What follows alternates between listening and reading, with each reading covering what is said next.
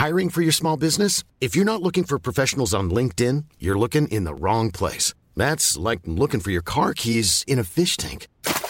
LinkedIn helps you hire professionals you can't find anywhere else, even those who aren't actively searching for a new job but might be open to the perfect role. In a given month, over 70% of LinkedIn users don't even visit other leading job sites. So start looking in the right place. With LinkedIn, you can hire professionals like a professional. Post your free job on linkedin.com slash people today. A lot can happen in the next three years. Like a chatbot may be your new best friend. But what won't change? Needing health insurance. United Healthcare Tri-Term Medical Plans are available for these changing times. Underwritten by Golden Rule Insurance Company, they offer budget-friendly, flexible coverage for people who are in between jobs or missed open enrollment. The plans last nearly three years in some states, with access to a nationwide network of doctors and hospitals. So for whatever tomorrow brings, United Healthcare Tri-Term Medical Plans may be for you. Learn more at uhone.com. When you're ready to pop the question, the last thing you want to do is second-guess the ring. At Bluenile.com, you can design a one-of-a-kind ring with the ease and convenience of shopping online. Choose your diamond and setting. When you find the one, you'll get it delivered right to your door. Go to Bluenile.com and use promo code LISTEN to get $50 off your purchase of $500 or more. That's code LISTEN at Bluenile.com for $50 off your purchase. Bluenile.com code LISTEN. Millions of people have lost weight with personalized plans from Noom, like Evan, who can't stand salads and still lost 50 pounds. Salads, generally, for most people, are the easy button, right? For me, that wasn't an option. I never really was a salad guy. That's just not who I am. But Noom worked for me. Get your personalized plan today at Noom.com. Real Noom user compensated to provide their story. In four weeks, the typical Noom user can expect to lose one to two pounds per week. Individual results may vary. Hi, I'm Daniel, founder of Pretty Litter. Cats and cat owners deserve better than any old fashioned litter. That's why I teamed up with scientists and veterinarians to create Pretty Litter. Its innovative crystal formula has superior odor control and weighs up to 80% less than clay litter. Pretty Litter even monitors health by changing colors to help detect early signs of potential illness. It's the world's smartest kitty litter. Go to prettylitter.com and use code ACAST for 20% off your first order and a free cat toy. Terms and conditions apply. See site for details. This is Paige, the co-host of Giggly Squad, and I want to tell you about a company that I've been loving, Olive and June. Olive and June gives you everything that you need for a salon quality manicure in one box. And if you break it down, it really comes out to $2 a manicure, which is absolutely insane. It's also so easy to get salon worthy nails at home with Olive and June. The difference between how your nails used to look when you did them yourself and now with the Mani system is a complete game changer. The best thing about Olive and June too is it's a quick dry. Dries in about one minute, lasts for five days, and full coverage in up to one to two coats. Visit oliveandjune.com slash perfectmani20 for 20% off your first system. That's oliveandjune.com slash perfectmani20 for 20% off your first system. The following is a presentation of the Force Center podcast feed.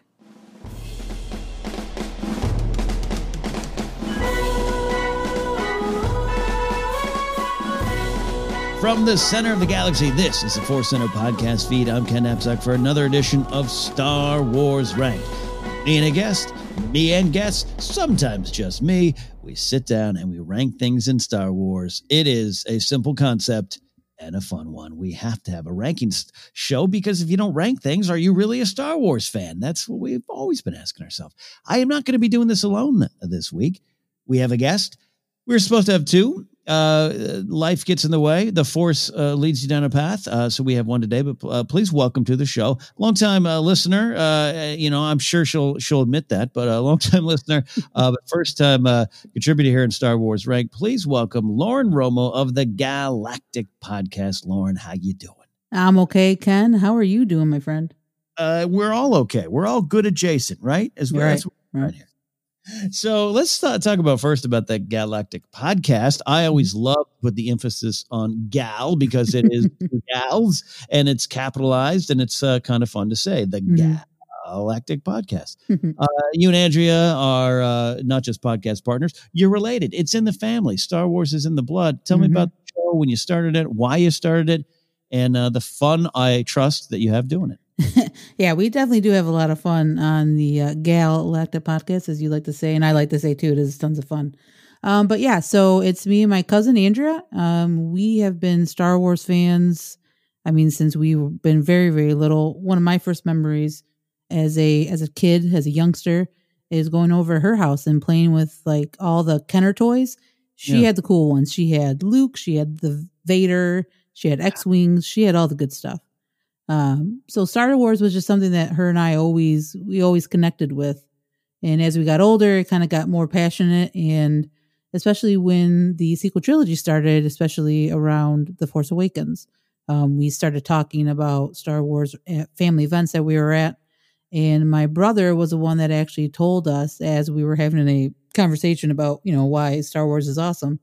And he said, you know, you guys just need to do a podcast. He's like, you guys are passionate about it, you know, and you guys would, I think it'd do really good. And we kind of looked at each other at that moment and we were like, yeah, but who would listen to us? so it was, you know, the existential question of really, should we really do it? And, you know, we him and hawed about it uh, for a little bit. And then we just decided to do it uh, in August of 2019. We did our first episode and uh, we just recorded our 50th episode the other day, which will be, yeah, dropping soon. So yeah, it's, uh, it's been a roller coaster. It's been a lot of fun though. I mean, I get, get to meet people like you and other podcasters. So it's, uh, it's a lot of fun, a lot of fun talking about Star Wars. Yeah, that's the key. Is is it's always fun or it should be fun, and you got to Mhm. sometimes find the fun. But uh, I love also what you're saying in your story of, yeah, who would listen? And you know what? That's a question that's fair to ask when you're Right. starting out. I always say, doesn't matter. Just do it. Just get your, your show out there. And are there hundreds of uh, thousands of uh, Star Wars podcasts? Yeah, there are, but yours Mhm. is there. And I love that you uh, you both decided to do that. And and it's just kind of uh, seems like a culmination of a lifetime of fan uh, fandom Mhm. uh, to get to this point. I got to ask you because so today what we're ranking here, uh, it's in the title if you've clicked on the episode or downloaded it. But to be clear, we are ranking the best female uh, character moments in the Clone Wars. Uh, obviously, Andrea was supposed to be here with us, and uh, uh, you know uh, we'll, we'll get her back on. Andrea, if you're listening, your your place here at the Force Center table is is definitely secure. uh, so I've got some, but uh, I was really interested in what both your lists were going to be. I know some of what you're going to talk about. It's great. I do want to talk about uh, you. You are uh, uh, growing up Star Wars fans, like the story you just told, and in a uh, different era of of Star Wars fandom, which prior to 2015, that's what I consider just kind of a many different eras of Star Wars fandom Right. It got quote unquote better, not perfect, but got maybe better to be, uh, you know, a, a- female fan of Star Wars. We are Mhm. far from even now being perfect, to be clear. Mhm. But back in the day when you started out, was there any what resistance did you face? Just kind of whether it's uh, real bad, uh, you know, bad stories, or just like, hey, it was generally because I grew up was like boys' toys, girls' toys, and you just didn't question it, you didn't think Mhm. about it. Uh, we were raised that way. Did t- take me back to the beginning there, and you two just becoming fans together uh, and and celebrating it regardless of uh, who you are. Just it's what you loved. Yeah, it is such a thing, you know, like you like you were kind of saying, Ken, that Star Wars is just it's for everybody. It, it really is. It's it's for kids, it's for adults, it's for men, women, every you know anybody and everybody can get into Star Wars. And one of the things that I think Andrea and I like to talk about is just how and talk to other people is talk about how they get into Star Wars and how it's you know vastly different from one person to another. And you know, especially being like you said, being a female fan, you know, in the in the early days, you know, you had you had Leia, who is you know one of the greatest characters in Star Wars. Carrie Fisher, um, you know, obviously it was her birthday recently, so you know she is you know an, an icon, and she played that role so well that I think it made female fans like myself, and I think I can speak for Andrea to kind of look at the female character in the story Mm. differently, you know, because she wasn't just this damsel in distress. She was this, you know, take charge, you know, I'm going to get us out of here by taking the blaster and shooting down the compactor shoot. Like Yeah. that was her. That was, that was Leia. And she took charge. And that was refreshing to see as, you know, as a kid. But then even as I got older, it, it, it meant more to me too. It just like it hit different. And, you know, because obviously with life experiences and everything like that, you can, can relate to things differently. Yeah. And I mean, going from, you know, Leia to what we have now, I mean, just the array of female characters we have now. I mean, the the Mm. list, obviously, we're obviously we're going to talk about a few of them, but even in our list, there's so many other female characters, and it's Yeah. good to see. It's good to see this, you know, getting these additions to the Star Wars, you know, canon and legacy. But right, but you know, there is room to room to improve for sure, as a, as in anything. So, but yeah, it's it it is a good it's a good way to you know really get into females you know as as fans and have a conversation about that kind of like you're saying you know it's it's not always easy being a fan overall but especially kind of being mm-hmm. a female fan especially in like a male dominated type of arena mm-hmm. like podcasting and whatnot. You know it, it's nice to have you know uh, other female fans kind of say oh yeah no i i love star wars too i love you know i love it all so yeah it's it's Yeah. it's it's really cool No, great stuff. Force Center, well said for you there. Uh, just, uh, you know, uh, Star Wars truly is for everybody, but it definitely helps to have uh, specific voices bringing their very specific uh, perspectives, uh, Mhm. uh, general uh, specific perspectives and individualized specific perspectives, if that makes Mhm. sense. Mhm. Uh, love, uh, love the both of you do that, and uh, uh, you know have uh, had the pleasure of meeting you at uh, Star Wars Celebration in Chicago Mhm. Yep. uh, right around the time you were launching this podcast, right? That was Yeah. around that point. So yeah I know you love this stuff, and I'm happy to uh, share uh, your joy for it, joy for it with the uh, Force Center fans, and uh, just like you are uh, constantly doing it with the Galactic podcast because people are listening to what you both are doing, right? yes Yeah. yes they are That's great. You just got to start. All right, for those uh, who uh, are familiar with Star Wars Rank, you know what we're doing here. We rank five to one. We might toss in some honorable mentions as well. If you're relatively uh, new to Force Center, this uh, there you go. That's the concept. Pretty simple. Five to one. It's a ranking. Like you know. Let's get to it. Uh, best female uh, character moments in the Clone Wars. Now, uh, up top, uh, and Lauren, please jump in here too. The Mhm. the Clone Wars uh, does it, it, especially now that Joseph and I are really doing this deep dive in Clone Wars report. I'm just enjoying it even more for what it did, in both expanding the galaxy, uh, adding to the story that we're already familiar with, and giving us a lot of great characters, uh, Right. particularly female characters. Again, is, is is there always room for improvement? Yeah, that's uh, goes without saying, but sometimes needs to be said. Um, the Clone Wars did give us a lot more choices, particularly coming out of uh, original trilogy, Leia, prequel uh, trilogy, Padme, uh, and Mhm. some very cool key supporting characters. Uh, that kind of kind of was it. Uh, so, what do you think? Just overall, the Clone Wars, what it does for female characters, uh, Lauren?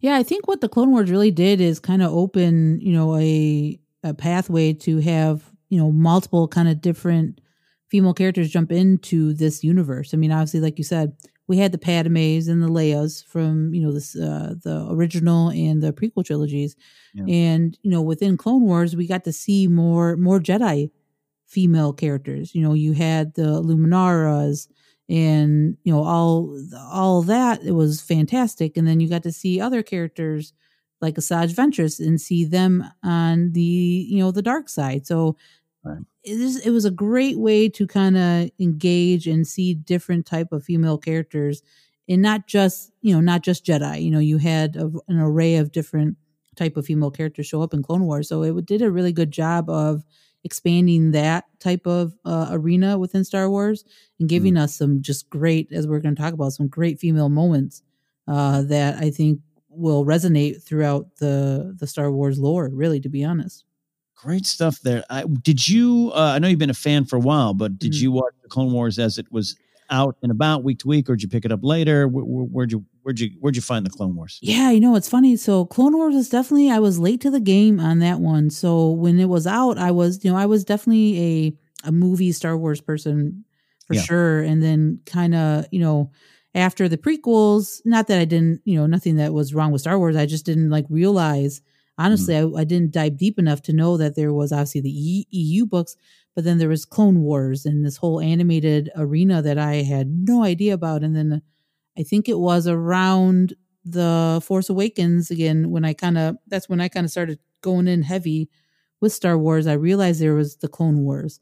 And I was mm. like, "Oh man, what is this? You know, what is this show?" And I started watching, and I was just like, "Oh my god!" Like it was, it was such a good, sh- you know, it it bridged that gap between Attack of the Clones and Revenge of the Sith so well, and it gave more depth to you know not only our main characters like Obi Wan and Anakin, it gave us like we were going to talk about like these great female characters like Ahsoka and like mm-hmm. kind of her role within the whole you know universe of Star Wars. So yeah, I was definitely I was late to the game, but I'm glad I I'm glad I jumped on it for sure. Well, you know what? As we as we often say, it's not late to the game. You arrived exactly when you needed to arrive, uh, and it, it looks. I, I, watched Clone Wars that was out. I missed the movie because mm. my approach was, I guess, I guess, I guess I'll watch it. right, right towards the end. Even uh, Scrimshaw talked about joining it a little bit later too, being aware of it, seeing the movie in the theater, and kind of going, ah, mm-hmm. maybe not for me, and then rediscovering it as well. So mm-hmm. you find it when you find it, and I think that's a part of the journey we all have too. Yeah, for sure. So there you go, a little overview on the Clone Wars, what it means, and uh, specifically to female characters. We got some great moments here, and this was a. Um, a list I know you, you, both really wanted to do. So uh, mm-hmm. uh, let's get to it with your number five. All right, so my number five is the uh, character, the daughter, as we see in the Mortis arc, which is one of yeah. the, one of the greatest arcs I think in uh, Clone Wars. And you know, the moment that she sacrifices herself for Ahsoka is man, the ripple effect that that has throughout the Clone Wars. You know, after the fact, is yeah. huge. I mean, obviously, you know, before that moment, there was a point where she Ahsoka saw a vision of her older self which was the daughter, and telling her, you know, that her future as Anakin's student was, you know, she warned her about it. So, which is kind of weird to think about it now, you mm. know, seeing as, you know, obviously later on that she she leaves the Jedi Order and does, you know, has to go on her own her own journey. Um, you know, very nice foreshadowing there for me, but you know, the fact that she she saw and I, this is just my head canon Ken, you know, sure. the moment that you know, she actually sacrifices herself for her father first before she gives her life to Ahsoka. And even that is just, you know, such a such a light side thing to do. You know, she embodies the selflessness and, you know, uh, empathy, compassion, all that. You know, that's what that's what who she was.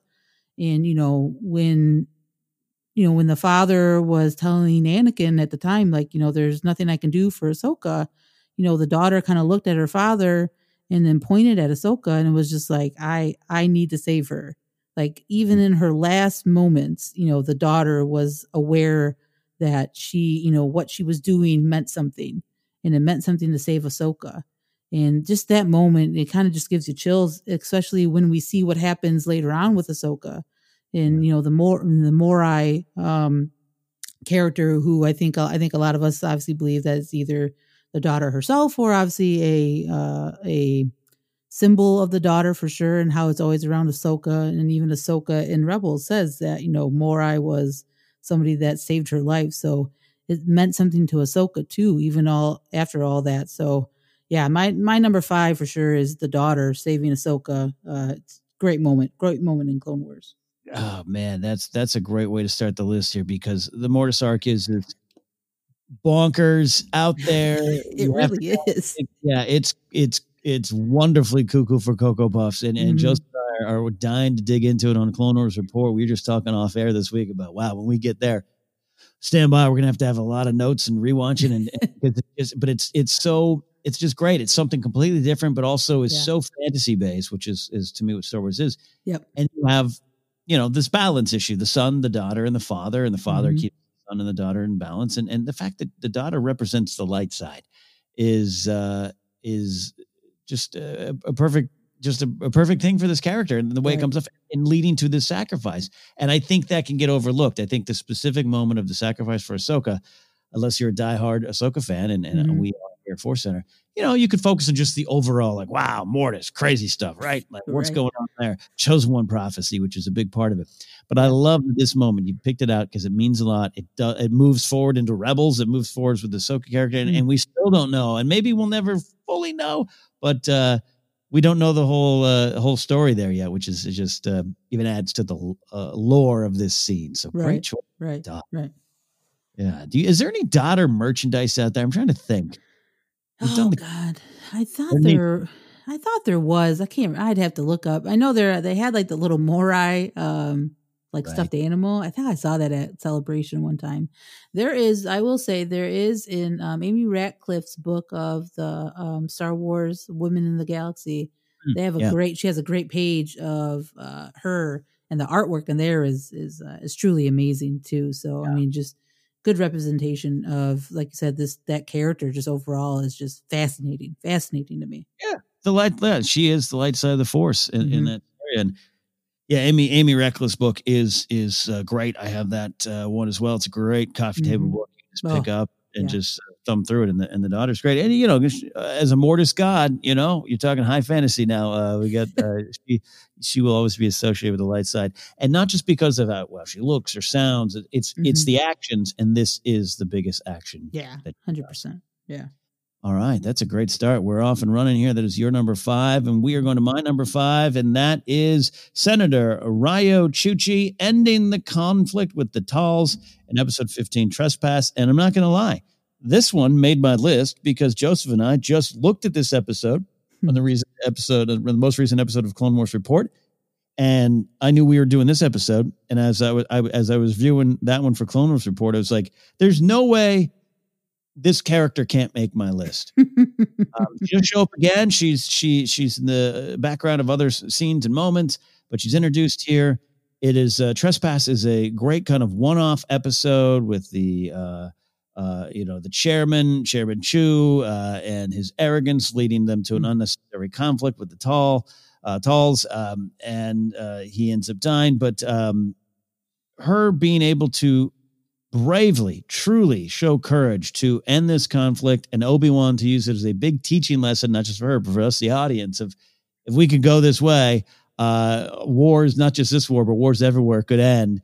Uh, which ties into bigger Star Wars themes. Uh, tied, to me, ties directly into some of the Padme moments of of this war as a, as a failure as to listen, and uh, she takes a big risk. And in this episode, that that you have this bombastic um, uh, Chairman Cho uh, character, uh, you know, mis just confusing uh, strength, uh, being really built on fear, but thinking it's bravery, dying needlessly for his people, getting uh, the, the clones into a conflict needlessly. To have her just stand in front of uh, uh, the the leader of the Talz, uh, Thi-Sen, and just risk being, quite frankly, stabbed in the heart to stand strong is a great moment of courage in Star Wars Mhm. and featured uh, here in the Clone Wars, which is why we're celebrating this series. So that's my number five.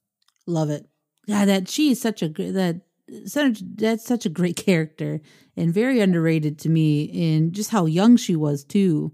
Um, you know, it it's almost like a Padme esque in the Phantom Menace where, you know, she when she goes in front of the Gungans and says, you know, I'm you know, I'm actually Padme, that's just my decoy.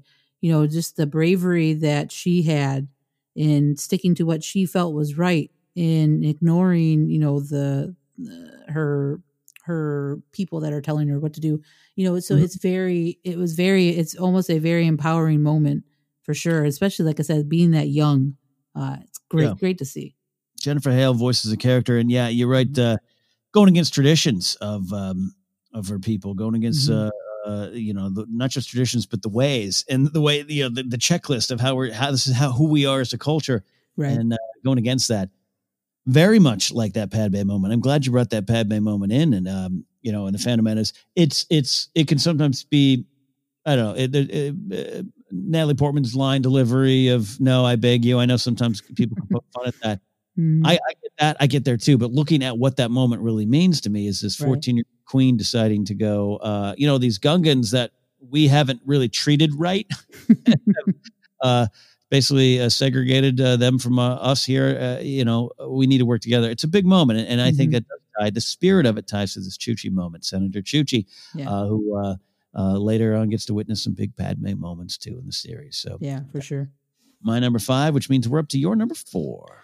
All right, my number four is the one of my favorite characters is Bo Katan.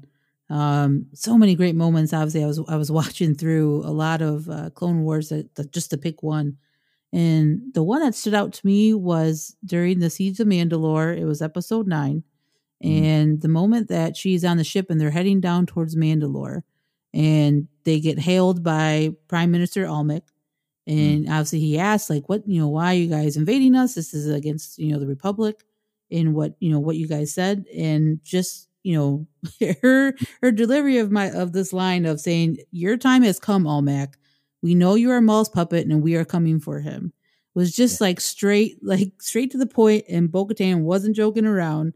And then obviously he his response to her was obviously he calls her a traitor to her people. And she says i'm fine with that and just hangs up the the call if you want to call it. And it was just such a moment that you're just like wow.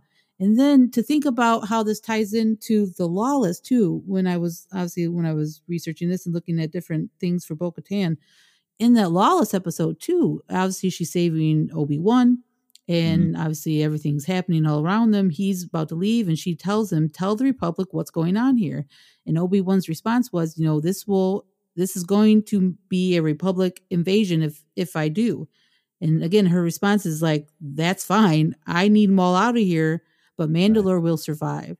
So, in obviously being the sister of Satine, she was mm-hmm. very different than Satine. And even Ahsoka said that in this episode. She goes, "Man, you're nothing like your sister," and it was such a you know kind of a, a great moment because you know again, Bo-Katan – think about what she went through from the lawless and then you know trying to find Maul. I mean, I, I that's my guess is this entire time until we see her again, she was tracking Maul down to kind of you want to say maybe seek revenge on obviously for her sister, but also to make Mandalore come together again. Mm. And again, similar to her sister, but very in very different strategic ways of how to do that. You know, so just her being that kind of steady fast leader I think that everybody kind of knew that she was, you know, and takes that moment of saying, you know what? Nope, I'm coming for you, Almec. We know you're Maul's puppet. I am, you know, you're not going to stop me. I'm taking Mandalore back for the people of Mandalore. It was just a great moment. I've this is a this is a great choice because without a doubt, Bo Katan jumps out as one of uh you know uh, kind of a cult favorite character from the Clone Wars, eventually mm-hmm. Rebels. And hey, who knows where else she'll show up, right? Yeah, right. Um, and you know, Katee Sackhoff, I think is a, is a, another just a great actor and, and and does some great voice work here. But just you know, mm-hmm. she's she's because of Starbuck and everything, she's she's got a great following and a loyal mm-hmm. following, mm-hmm. and it all adds up, and it's such a great character. But yeah, we're trying to highlight specific moments, and that is a powerful moment. And what, something you said in there, Lauren, I really uh, gravitated to of like, yeah, yeah, bring yeah, bring the Republic here, invade, whatever you got to do Mandalore will survive. And that going forward could be uh, something I think we could hear again mm-hmm. and see again, especially after the purge of Mandalore during the Galactic Civil War, something we keep hearing referred to right. in Mandalore. And that's kind of exciting, right? She's oh, got yeah. the spirit of Mandalore and she's yeah. a great leader for that. Right, hundred percent. I mean, she is just. I mean, and so, like I said, so vastly different than Satine, but also similar. And I think in what they want. You know, they want Mandalore to thrive and survive. And maybe they thought in two different ways. Obviously, Satine being a very pacifist, and you know, obviously in that in those terms, but so you know, Bo was more of you know, I'm gonna I'm gonna do the dirty work. I'm gonna fight for it. You know, I don't care what happens, but as long as Mandalore survives and Mandalore thrives, you know, she's okay with that. And I, I think that's almost so so Mandalorian too. Like it's just yeah. it's great. Yeah. I would love to see um a fan of both these characters. I'd love to see just uh, you know the Bo-Katan Satine family dinners prior to them kind of splitting up uh, when Bo-Katan goes to the Death Watch, and mm-hmm. and it, it's worth exploring. I'd love to get your thoughts on it in a, in a short time here, Lauren, because mm-hmm. like yeah, they're sisters. Uh, that's a relationship we don't get to explore that much in Star Wars, mm-hmm. unfortunately. Mm-hmm. There's some other examples in the Clone Wars that uh, we could discuss for sure, but. Uh, right. You know, there's these sisters, and one in a great position of power, doing something brave, which is Duchess Satine changing the culture of Mandalore. But I love Bo Katan. I love the break and I love the sister kind of not feud, but just like, all right, mm-hmm. we are disagreeing with something. But I love that Bo Katan comes around and it isn't just to me just a, oh, uh, I don't like Maul and this is all wrong and it's mm-hmm. part of it, but just that I think her and Satine might have been seeing some of the same things, but Bo Katan interpreted some things wrong. Uh, Satine didn't want to erase the culture. She wanted to improve it, change mm-hmm. it, grow it. And, and for Bo Katan to join Death Watch, which is pretty extreme, mm-hmm. and, and come around to, to seeing her sister's way. It's it's just an interesting story in their relationship. I'd love to see more of that explored. Yeah. Oh God. Yeah. I mean, just like you said, think of those conversations between the two yeah. before you know before uh, Bo Katan left. I mean, who? Yeah, that they must have been pretty heated for sure. But again, like you said, it's so interesting that you know as vastly different they were at times they were vastly similar. Like again, Mm-hmm. thinking of how they want Mandalore. You know, I think the thing about Satine too was she wanted Mandalore to thrive and survive just like Bo Katan did, but two different, very different ways of, of of achieving that goal. So, and it was very interesting, like you said, for for Bo Katan to go to the Death Watch. That was almost probably a slap to the face for Satine, obviously, and that just must have been a moment for her to be like, "Oh man, what is my what is my sister doing? You know, she's you know she's not she's not thinking straight or whatnot." But for her, like you said, for her to come around and kind of see, you know, what her sister was doing was the kind of right way. And even for her to, you know, when the conversation between Bo Katan and Obi Wan, when she was trying to convince them to come to Mandalore's aid in the, during the siege of Mandalore, you know, just like she kind of threw Satine right at Obi Wan's face, and like, didn't she mean anything to you?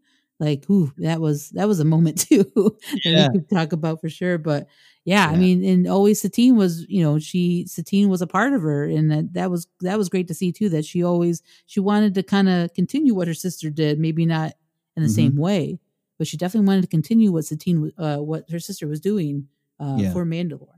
Well, yeah, to come around and do it for Mandalore and realize, uh, yeah, exactly some of the stuff you're saying. The you know maybe the same idea, different ways to get there. Mhm. Uh, and and then her her getting the dark saber from Sabine. Now we're talking about Star Wars Ooh. Rebels.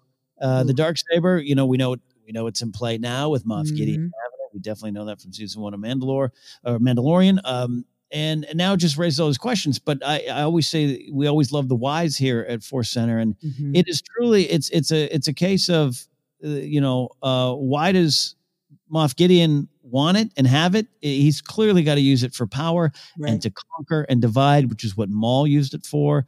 Uh, Mhm. but Bo Katan, uh, as as they say in some of the the Trials of the Dark Saber episodes and some of the Rebel stuff, uh, the Mm. Dark Saber can you can it can either unite or divide. And Right. Bo Katan, you said earlier, uh, Lauren, great point of just like her ability to uh, unite is what makes her the rightful leader and Right. perhaps uh, yeah, have a, hundred percent. a place in the story going forward. We'll see. right. Great list. Ah, you're you're, you're killing it, Lord, and I love it. uh, we're up to my number four, and this is okay. So this is interesting. This is my only Ahsoka moment, but I got to tell you, I could have easily made uh ten Ahsoka moments. Oh, uh, God, right, right, Star yeah. Right, yeah, you have to make tough cuts and just see where you want to focus. And I'm um, I'm doing kind of a two for one. This is like uh, when Scrimshaw chooses his battle packs when we're ranking figures. This is my two for one. Uh, number four here. Uh, I'm going uh, Ahsoka Tano and Asajj Ventress, enemies to allies. This is uh, in episode 519 to catch a Jedi. I love when they are face to face down below. Uh, what is it level? I think they are actually on level 1313 or, or Mhm. thereabouts. Um, I love that moment because I love both these characters and I love that they've been rivals. Um, I think it's handled pretty well. It's Sith, Jedi, dark side, light side. Um, I think it's handled pretty well. I don't. Uh, I'm not someone who always enjoys two powerful uh, female characters at odds with each other, um, unless it's done right, unless it serves a great purpose. I think their feud, their rivalry, does serve a great purpose, and there's some fun moments in it when they're battling. But this is a pretty powerful moment to me, where these two uh, women have found themselves betrayed by those that they trusted, mentors, um, backs turned, cast aside. They're not on what they felt their destiny or path or even just simple career uh, should have been. And and here you got Asajj Ventress, uh, you know, kind of slumming around as a bounty hunter and a damn good one, but not, uh, you know, this is someone who started out on the path of a, of a Jedi, maybe. So she has been tossed aside time and time again. Ahsoka Tano now tossed aside time and time again. And for them just to have that moment face to face and knowing that they almost have no choice, but they have to work with each other. But it's almost like all along you knew they needed to work together. And for them just to come together for this little sequence uh, in, in this episode, it still excites me. It still jumps out to me. I still look at it and go, "That's I want more of that." I'd love to see again. Uh, give me a give me a, a a a play on Broadway, Ahsoka and Asajj down in the down in the underworld, having conversations and just seeing where they where they can uh, where they can connect. I think it's powerful for these two characters to not be fighting, but to connect over shared experiences, shared traumas, and uh, shared doubt and uh, a need for you know the position they're in. And uh, I, I find it very inspirational. I talk about two contrasting characters. You know, yeah. one like you're saying, one that you know was on the path of the light, Ventress, but then obviously, God, her upbringing and everything that happened to her, you know, she goes down that dark path. And then you have Ahsoka, who obviously embodies the light 100%. And for them yeah. to kind of be at a point where they look at each other and say, you know what? I need you, you need me. We can help each other to, you know, to do good things and to, you know, to help Ahsoka obviously prove that she's innocent in the trial. So I love, I mean, Ken, I'm 100% with you. Give me a Broadway play of Asajj and Ahsoka Adventures. I yeah. am going to every single show, every yeah. matinee. I mean, I these are probably two of my favorite female characters, 100 mm-hmm. percent, because they're like like we're kind of talking about vastly different, but they're also similar in a lot mm-hmm. of ways. Like you just said, cast yeah. aside, you know, and you know, thought that they were, you know, doing the right thing, and then you know, come to find out, you know, they have to find their own way. They have to find their own path and be and be okay with that. Yeah, it's just oh god, those two together is yeah. pure gold. And I yeah, it's I needed more of that for sure. I could have took like a whole season of just Asajj and Ahsoka yeah, yeah. adventures, you know.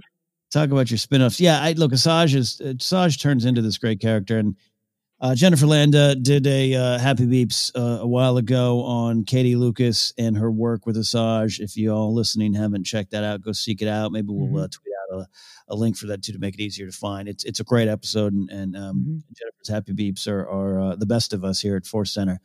Um, Asajj was uh, it, when introduced in the original Clone Wars animated series is a great character, great design. There's a lot of just great, great, greats.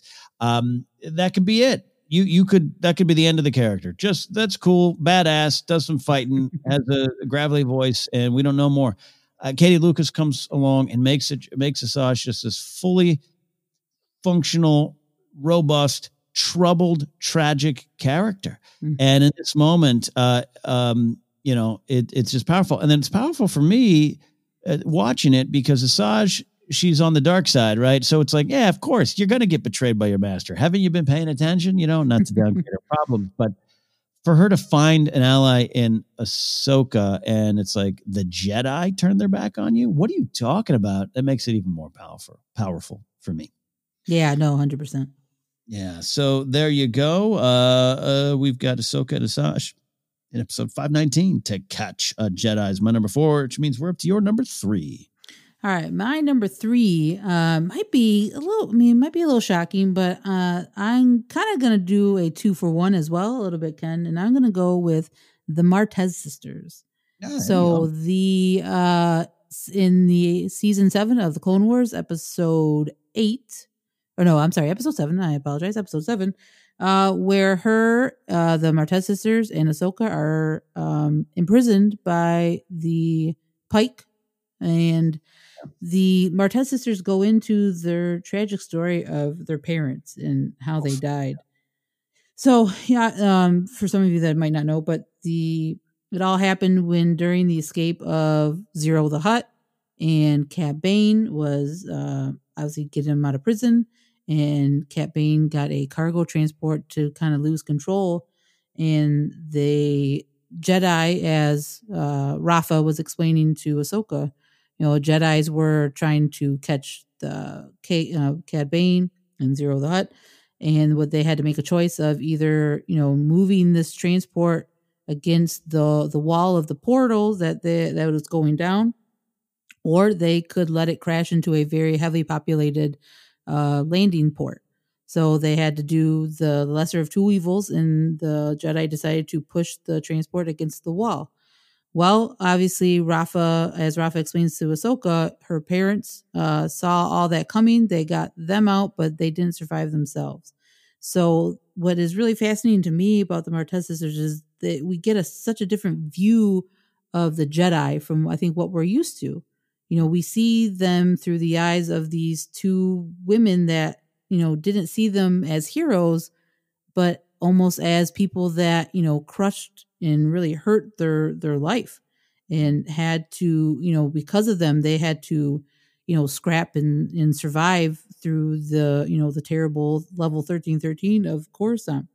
Mm-hmm. And, you know, obviously, as Rafa explains, you know, a Jedi came and told them that, you know, what they had to do. And she describes the Jedi as in a dark robe, green skin. Um, mm-hmm. We assume Luminara is kind of my guess. I think that might be a good assumption. But, you know, what what I love here is that Rafa says what Luminara uh, says to the sisters is that she had to make a choice, but not to worry, the Force will be with you. And at the time, I don't think the Martez sisters kind of saw that as obviously a good thing. They obviously just took it off as well. They the Jedi don't care, and this is you know they left them to you know survive on their own. But it's so fascinating to me that you know in the end the Force was with the Martez sisters. Mm. How? Because of Ahsoka. Ahsoka was there, and Ahsoka was there to help them throughout their uh, dealings with the Pikes and everything like that and Ahsoka, you know, was there for them to actually see what the Jedi were and what they actually were supposed to be. These people that helped other people, that cared for and had compassion and empathy. And you know, that was such a it's such a tragic story to hear from the from the Martez sisters, but you know, the the effect it had not on just them, but Ahsoka too. You know, at the mm. time of, you know, of this, you know, Ahsoka was trying to find her own way. She wasn't sure what she was doing. And she wasn't sure if the Jedi were were right in what they were in in their teachings and everything. And then to kind of hear that story and to know that what she needed to do was to continue to help people like them and to continue down the path of maybe not Jedi, but obviously as a as a light side user, as to be compassionate and empathy and everything like that. So you know, it's a it's a small story within Clone Wars, but I think the effect of it that it had on, you know, Ahsoka and then even the Martez sisters to actually be working with a Jedi. I mean, I mm. think it was it's a really great moment. Yeah, yeah, uh, yeah. Gosh, I have so many thoughts on this, and I just I just love listening to your thoughts. That's uh, that's kind of the point of this. And I love that you chose them because uh, Trace and Rafa show up season seven. The, it was a bit of a change. Uh, they had mm-hmm. the Filonian team had a chance to uh, make a change with the character. Originally, uh, one uh, male character. It was just one character, right. Uh, and it probably would have, um, you know, had some of the similar beats. But you were able to make it bigger and better. And these two characters, from a certain point of view, are in service to the Ahsoka Tano story, and that that's just the way writing is. This is a main mm-hmm. character meets these characters along the way and, and they help her on her journey in, in many ways, shapes, and forms. And, and that could, you could do that wrong and you could do that light. Um, Star Wars has done it well. Star Wars at times has sometimes um, uh, done it wrong. Even in movies or shows that I love, there's some mm-hmm. characters that like, yeah, I get it. They're they're there for the main character, but I didn't feel we got we got to know them as, as well as we could.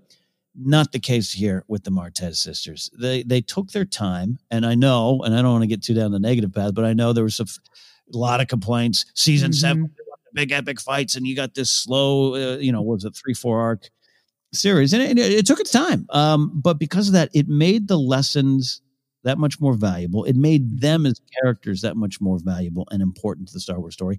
And that sequence, the stuff you're talking about, Lauren, you, have done you know such a great job highlighting it here because as Ahsoka learns this valuable lesson, she sees the Jedi through their eyes, or she sees what they could do or what they don't do right, all these kind of things. But that is a lesson that goes to all of Star Wars when we're talking mm-hmm. about particularly prequel era where they're maybe they're losing that hubris word we love and what it means to be a Jedi later on for Luke and for Luke again and for Rey going forward and what you're supposed to do. I see a lot of what Rey does from the beginning of, of fixing BB-8's antenna, trying to help, willing to give up a, uh, uh, uh, part of her even life energy to to to help others, and that try, ties to this kind of stuff here that Ahsoka's mm-hmm. learning not just through the Martez sisters, but from the Martez sisters. Right. That makes it really powerful, something that's going to stand the test of time as a Star Wars story. Yeah, 100%. And, you know, it's fascinating too, kind of like you said, Ken, that, you know, from a certain point of view, this, you know, this four episode arc was kind of frowned upon because I think as as fans and you know yep. we were excited to get to the siege of Man the siege of Mandalore. You know sure. we were we were right there and it was getting there. But it's to me, it's so fascinating that this four four part arc mm. was crucial to me into the Siege of Mandalore because of what Ahsoka was doing and what she says and everything like that. In my opinion, you know, the first four episodes with the uh, Bad Batch, it, great fun, great Star Wars.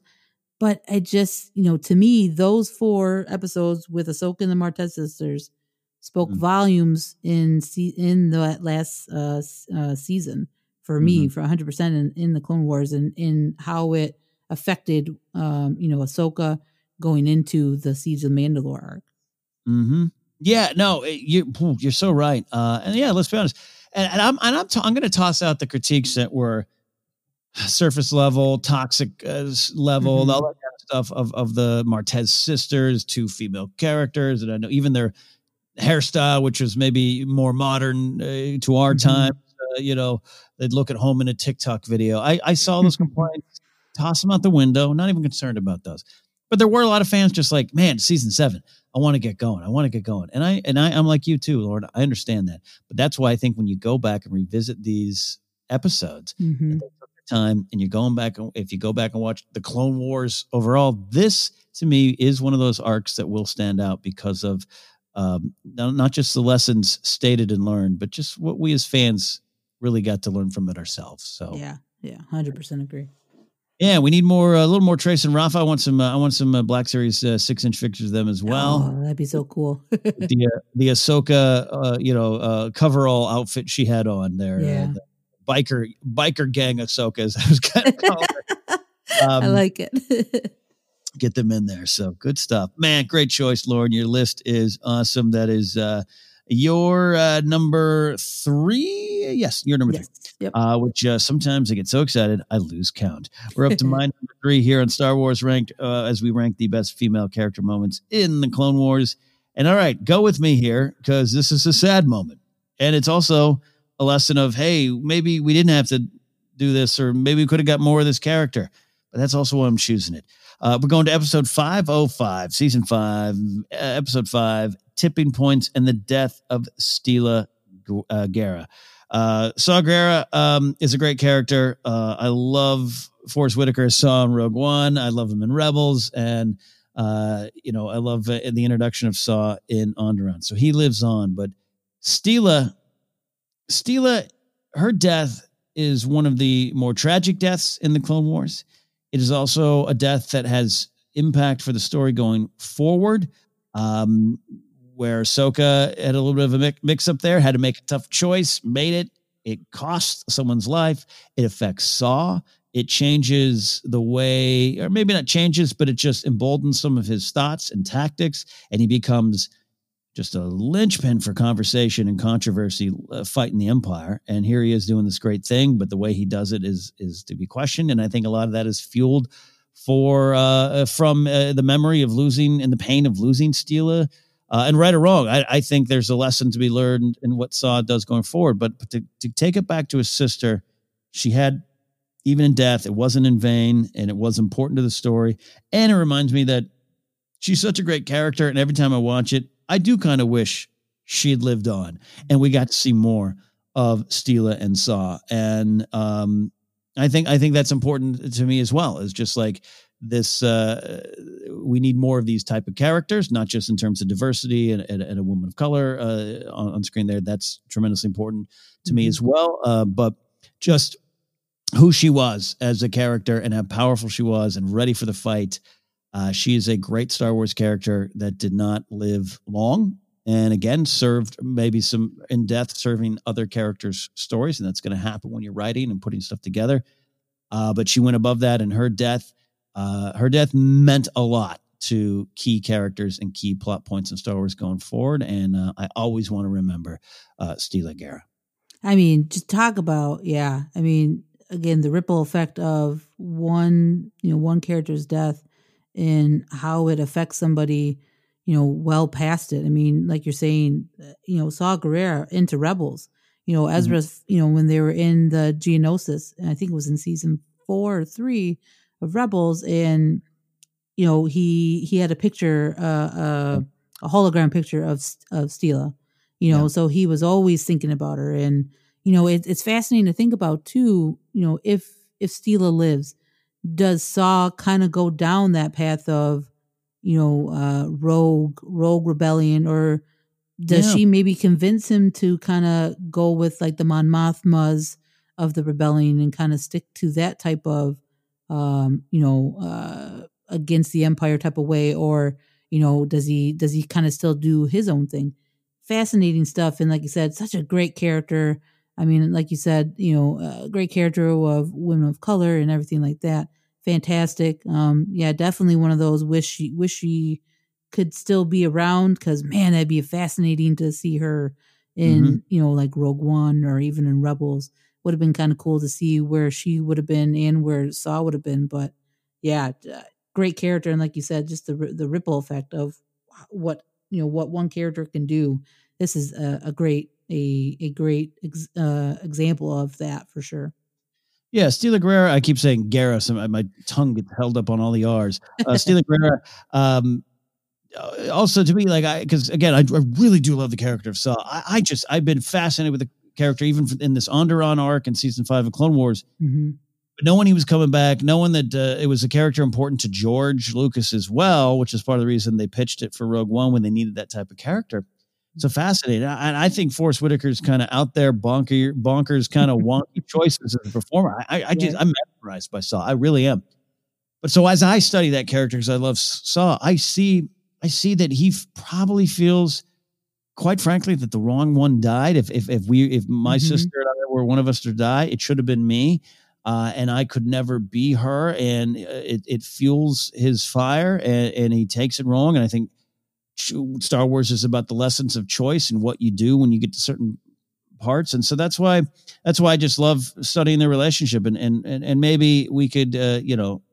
Get something a little bit before. Uh, you can get in literature, Star Wars literature. You could, you could maybe the early days of their relationship, or just Mhm. study who she is. Um, um, she stands tall for a lot of people. Again, she was there for in, in a blink of an eye. Uh, uh, unfortunate, um, but uh, if, if you're if you're gonna go, make it count. and, and she does. Uh, Yeah. tragic death, uh, and and it stands out for a lot of different reasons. Yeah, for sure. All right, from there we are going to go to your number two. All right, my number two is Miss Asajj Ventress. She is, as I said before, one of my favorite characters of in Star Wars altogether. Um, but the one episode that kind of stands out to me is in season four, episode twenty, uh, Bounty. So at this point in Asajj's arc, I mean, talk about tragedy. You know, she we know that she was growing up to be a Jedi. Her Jedi master dies. Dooku kind of takes her under his wing, tings her, you know, puts her into down that dark path. And then obviously throughout Clone Wars, we find out that he, you know, he betrays her, casts her aside. She goes back to her home world of Dathomir and goes to her mother Talzin and the Night Sisters and, you know, feels maybe that she's kind of found her family again. And then that gets stripped stripped away from her uh, with Dooku sending Grievous to attack to attack the village and to take out all the Night Sisters. So, you know, talk about a lost soul at this point in, you know, what she turns into, as we talked about a little bit earlier, is a bounty hunter. And, you know, she stumbles into a a bar on Tatooine and starts kind of drinking her sorrows away, but then obviously gets connected to Boba, Boba Fett and his whole crew, and they have her join them to do a you know a a job that will get them paid. And I'll say as a bounty hunter, that's what you want to do. So obviously within this episode, you find out that the the package that they are trying to help secure is actually a a female character called Pluma, who is being betrothed to this evil warlord. And as Ahsoka finds this out, she, you know, decides to change everything because as Pluma was explaining to her that she got stripped away from her family, you know, how do you do you, you know, she says to Ahsoka to Asajj in the episode, you know, how do you, you know, do you know how it feels to be ripped away from your family and from, you know, people that you love? Mm-hmm. And, you know, there was that moment of her pausing, and I can only imagine, you know, and obviously in that character's mind, all the memories that must have been going through her head as, you know, being taken away from Dathomir to become a Jedi, get that gets stripped away and, you know, going through the all that process. And then for her to kind of come at the end though and kind of say, you know what? Mm-hmm. Nobody helped me when I was going down, you know, this dark path and going down this way of life. and you know so she decides to help her. And obviously she instead you know takes out Boba Fett puts him in the crate and shoves him off to uh to the warlord. And you know she gives Pluma back to her brother obviously getting money with it. Obviously she's a bounty hunter. She needs to eat so she gets money off yeah. of it. And I still think one of my favorite parts too is at the end when you know she secured the the the money for everybody she goes back to the loading dock and you know boba's not there but all the other bounty hunters are and she says here's you know here's the money i took my portion let you know and there's portions for boba fett when he comes and one of the things that Bossk, um, Bossk was one of the bounty hunters. He says to her, you know, you don't want to join us, you don't want to stay with us, and she, you know, in a great way, basically, she said, no, I have my own. I know what I'm meant to do now. So it was mm. such a great moment because then I think this is one of those times where Saj kind of felt that she knows what she's supposed to be doing, her purpose, and mm. what her path is finally. And you know that's why this is one of my favorite, you know, favorite episodes and favorite moments is when she kind of double crosses Boba and the crew because I think it helps her push mm. her into a great, you know, path of redemption almost in a way. Yeah, I mean, I consider her redeemed uh, in Dark Disciple and everything. Mm-hmm. I, I, gotta, I gotta be honest. I don't have uh, a lot of insight to add to this. I just love hearing your love of Asajj Ventress because what I'd, lo- I'd love, I'd love a book called, uh, you know, Ventress, a, a life, right. and just a Star Wars biography of this character because, and specifically through the written word because you could really get inside her head. And Christie Golden does a mm-hmm. great job, I think, in Dark Disciple, taking oh god, uh, great book, yeah. yeah, adapting some of the scripts that again Katie Lucas was working on. Um, she is again Asajj Ventress. This is a great moment. You've chosen a very powerful moment, an important moment to this character.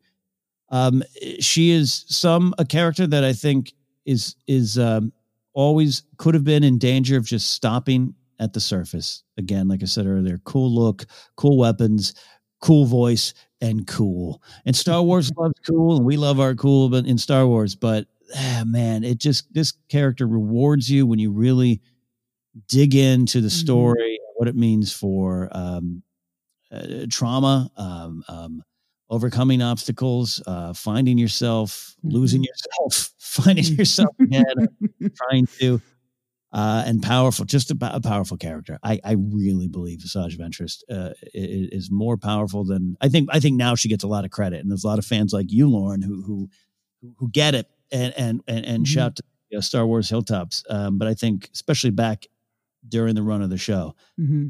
Eh, there's a lot of surface appreciation, which is great. You know, you need the surface appreciation to to get you in. You know. Mm-hmm. Uh, but I think this character deserves a lot of revisiting, and it's for moments like these, so you can really get the full scope and power of it.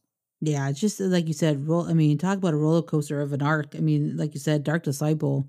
Whew, man, that book is probably one of my favorites in canon. And mm-hmm. man, to see that's one of my things is I would have loved to see this play out. That whole book, Dark Disciple, play out in animation because that'd have been such a such a cool way as obviously just as a fan of of, of Asajj to kind of see it played out in animation.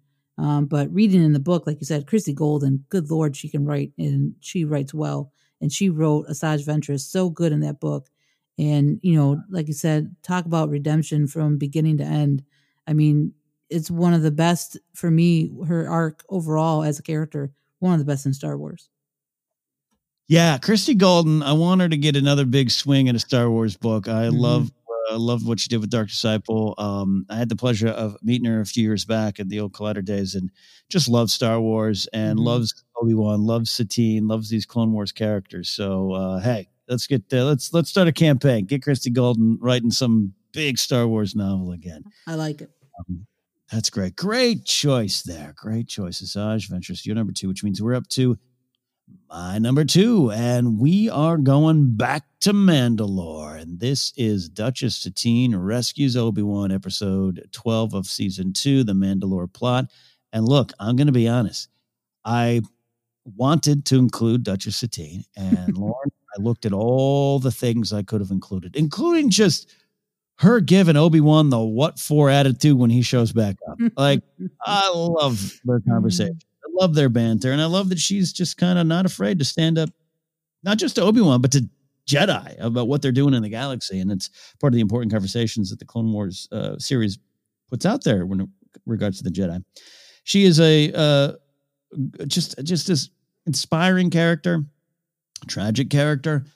Her death, uh, I could easily list her death just as I listed the Steelers. I, I just think mm-hmm. uh, I wanted to go in a different direction with this, so I, I chose her rescuing Obi Wan because it it puts her in, in a bit of um, she's in a, she's now an action character, and I think Satine is correctly uh, and very understandably remembered as a pacifist leader who stood strong, who wanted to change the ways, and in fact did change the the culture after seeing a civil war tear apart her people, and that's brave on a massive scale. And we could talk about that, but I I don't want it to be forgotten that she she's not afraid to spring into action, whatever that action can be. Maybe it's not ruthless violence, but she's don't ever confuse her as someone just sitting back and going, we're not involved. Um, she's holding to uh, some strong held convictions, but she also believes in uh, defending people and defending those she loves, which is part of the heart of some of the Star Wars uh, conflicts with the Jedi. Uh, the rebels strike out, but really is uh, is uh, for a greater cause, and uh, all those kind of things. And so I, I, really love this moment. It's also fun. They, I mean, the, Satine and Obi Wan, they're they're the rom com we never really got. Him suspended upside down, uh, the Great Jedi captured, and Satine's she's got the dinner going on uh, with that was a Pre Vizsla, right? I believe, mm-hmm. Uh, and she's got the earpiece, and, and it's just it's something different, and and it's different for Satine. And again, I think the other stuff is tremendously important, tremendously valuable, and perhaps um, correctly heralded as who Satine was. Again, this pacifist leader that changed a warlike uh, warrior culture. Um, and we talked about the connection with Bo-Katan and everything there. But um, I just think this is a, this is a spectacular moment. It's so Star Warsy too. We never want to forget that Star Wars is an adventure, that serial adventure that George created, and and this is it. This is a good old fashioned rescue, and Satine is rescuing Obi Wan, and we need Obi Wan to be rescued. So I'm thankful she did it. That's why it's my Yeah, I mean, talk about a character that again is is so strong. Um, but it's funny that you when you brought up that just made me think about you know pe- uh, you know non Jedi saving Jedi. I mean, you can you can go back to obviously you know Leia saving Han and Luke in A New Hope. You can go to Padme, you know, saving Obi Wan and Anakin in the pit in Attack of the Clones, and now you have you know Satine saving Obi Wan. You know, and it's such a such a great like you said, such it's so Star Wars, and mm-hmm. they're you know the the Satine Obi Wan you know factor is so good, and and it's so refreshing to see you know from even Obi Wan's perspective as you know he as a Jedi, you know, Mister. I mean, you can we can almost call him Mister Jedi because he does he follow. You know, he is a guy that followed the Jedi path, you know, through mm-hmm. and through. But to even to know that this, you know, as that Satine was the one that he would have left, you know, the Jedi Order for is, you know, awesome to see throughout, you know, their their connection. But yeah, yeah. I mean, you know, talk about like you said, going into action.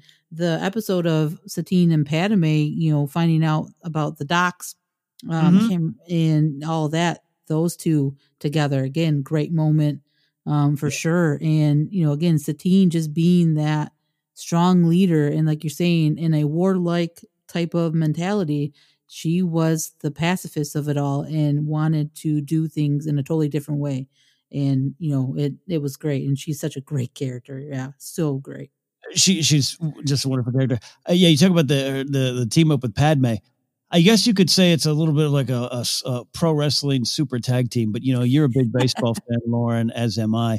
The, Satine and Padme teaming up is like is like an all star game to me. Mm-hmm. It's like we get to see two legends on the field together playing on the same team. I'll take it, even if it's just an all star game. So that's what right. I think.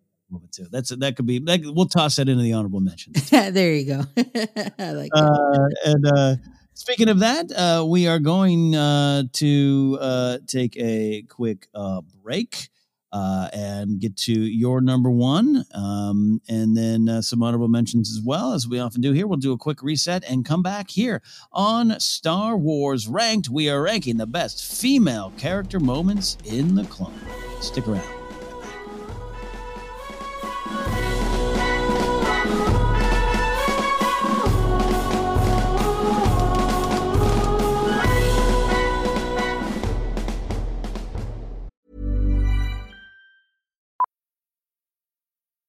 Millions of people have lost weight with personalized plans from Noom, like Evan, who can't stand salads and still lost 50 pounds. Salads, generally, for most people, are the easy button, right? For me, that wasn't an option. I never really was a salad guy. That's just not who I am. But Noom worked for me. Get your personalized plan today at Noom.com.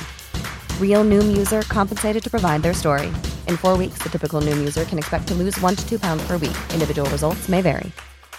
Quality sleep is essential. That's why the Sleep Number Smart Bed is designed for your ever evolving sleep needs. Need a bed that's firmer or softer on either side? Helps you sleep at a comfortable temperature? Sleep Number Smart Beds let you individualize your comfort so you sleep better together. JD Power ranks Sleep Number number 1 in customer satisfaction with mattresses purchased in-store. And now, save 50% on the Sleep Number limited edition Smart Bed for a limited time. For JD Power 2023 award information, visit jdpower.com/awards. Only at a Sleep Number store or sleepnumber.com. Hiring for your small business? If you're not looking for professionals on LinkedIn, you're looking in the wrong place. That's like looking for your car keys in a fish tank. LinkedIn helps you hire professionals you can't find anywhere else, even those who aren't actively searching for a new job but might be open to the perfect role. In a given month, over 70% of LinkedIn users don't even visit other leading job sites. So start looking in the right place. With LinkedIn, you can hire professionals like a professional. Post your free job on linkedin.com slash people today. Wow. Nice. Yeah. What you're hearing are the sounds of people everywhere putting on Bombas socks, underwear, and t-shirts made from absurdly soft materials that feel like plush clouds. Yeah, that plush. And the best part? For every item you purchase, Bombas donates another to someone facing homelessness. Bombas. Big comfort for everyone. Go to bombas.com slash ACAST and use code ACAST for 20% off your first purchase. That's bombas.com slash ACAST. Code ACAST. Mom deserves the best, and there's no better place to shop for Mother's Day than Whole Foods Market. They're your destination for unbeatable savings, from premium gifts to show-stopping flowers and irresistible desserts. Start by saving 33% with Prime on all body care and candles. Then get a 15-stem bunch of tulips for just $9.99 each with Prime. Round out Mom's menu with festive rosé, irresistible berry chantilly cake, and more special treats. Come celebrate Mother's Day at Whole Foods Market.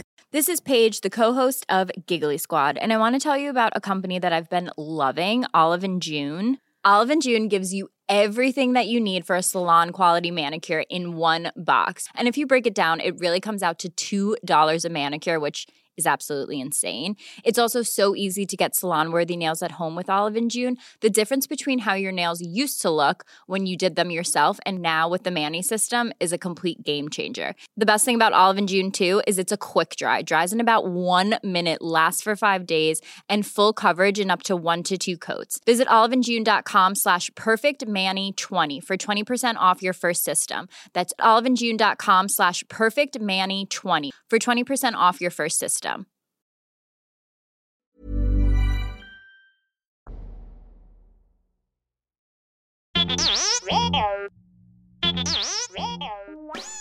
Hey, Forcenter friends, make sure you're keeping up to date on all the great content from Jennifer Landa. Whether it's YouTube, Instagram, or TikTok, you whippersnappers, Forcenter's own Jennifer Landa continues to bring you fun, informative, and insightful laughs and moments. Also, Jennifer brings her experience and perspective as a Star Wars loving mother to her DIY projects, blogs, and more. So be sure to head on over to jennylanda.com. That's J E N I L A N D A.com for articles like how to make your own Darth Maul sneakers or 10 unique Star Wars baby gift ideas. Follow Jen on Twitter and Instagram at Jennifer Landa and on TikTok as Jennifer Landa 1138.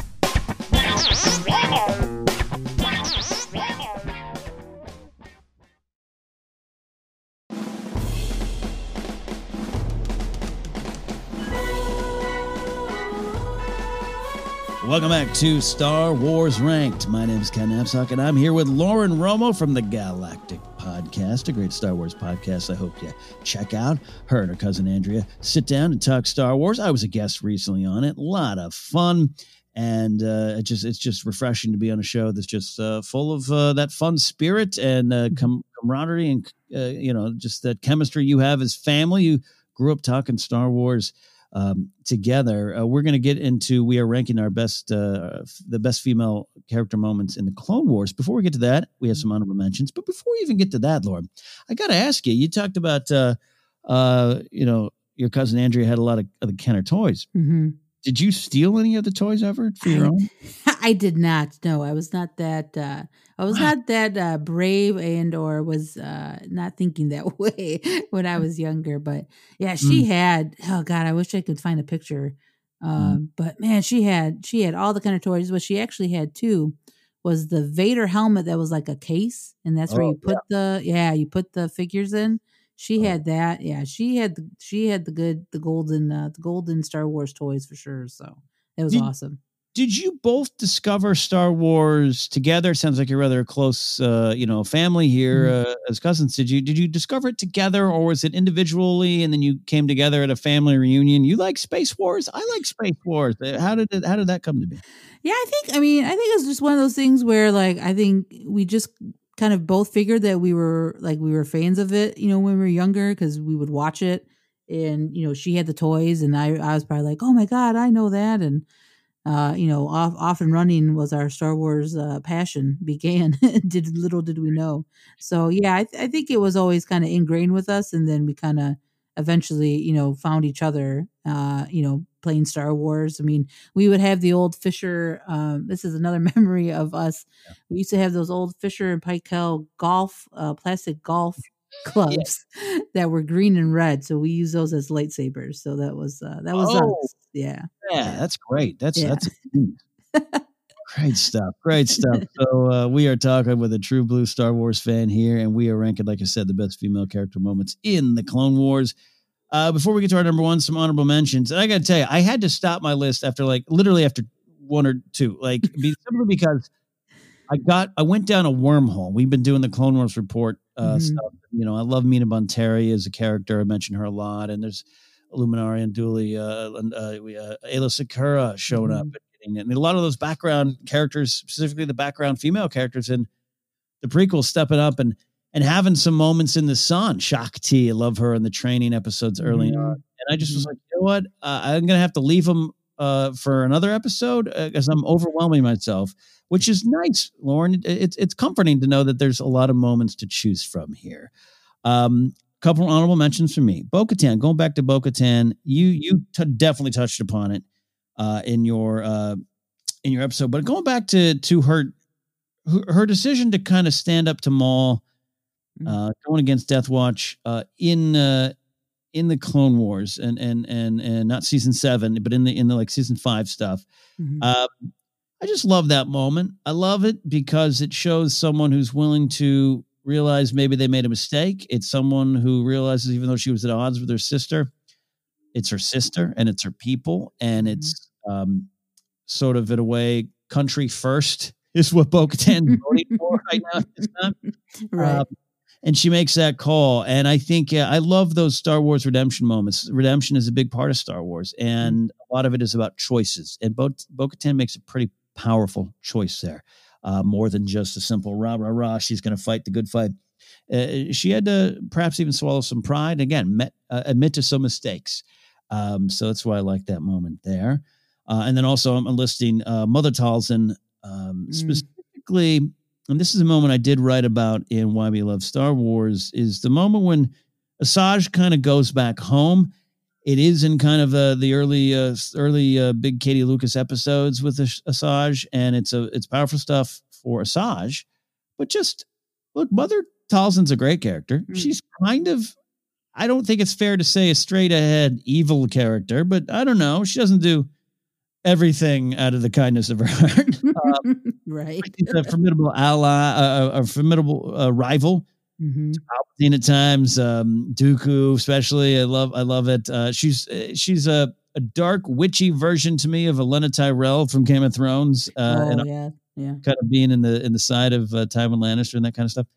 Um, and I just love what it represents. The hug. There's a hug, um, and, and an embrace in Asajj's home, and that Mother Talzin literally is that home. It didn't represent it. Um, no, don't need to go too deep or analyze the Mother Talzin character, but I just think that's a powerful moment. It's great for Asajj Ventress, but I don't want to take Mother Talzin's um, effect of that moment away, and so I'm uh, I'm listing that as an honorable mention as well. Oh, those are yeah, those are too good. You know, like you kind of go back to Bo-Katan, you know, with the, you know the Mandalorians, you know, as we know in Rebels and within Clone Wars, like family is important. So even though she was, you know, maybe against her sister in some different ways, she was still, like you said, they were still sisters. And Mm. you know how they, you know, they she still believed in that, still believed that, you know, they are family and everything. That that's uh yeah, I mean, again, we could we could probably do a whole episode on Bo-Katan and Satine, Yep. in my opinion. But uh, oh yeah, Yep. and then Mother Mother Talzin is a great character. I mean, so I mean that whole Night Sister Mother Talzin.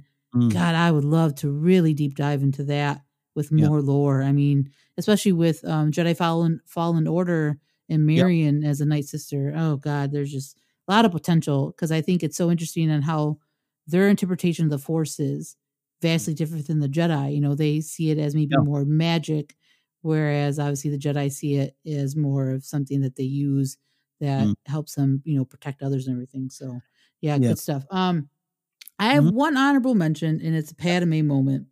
And it's actually the moment um, where she kind of tells Anakin like he needs to chill out a little bit. So Mm. it was in season, I believe it's in season five or season six, when after Anakin clearly almost beats Clovis uh, to a pulp.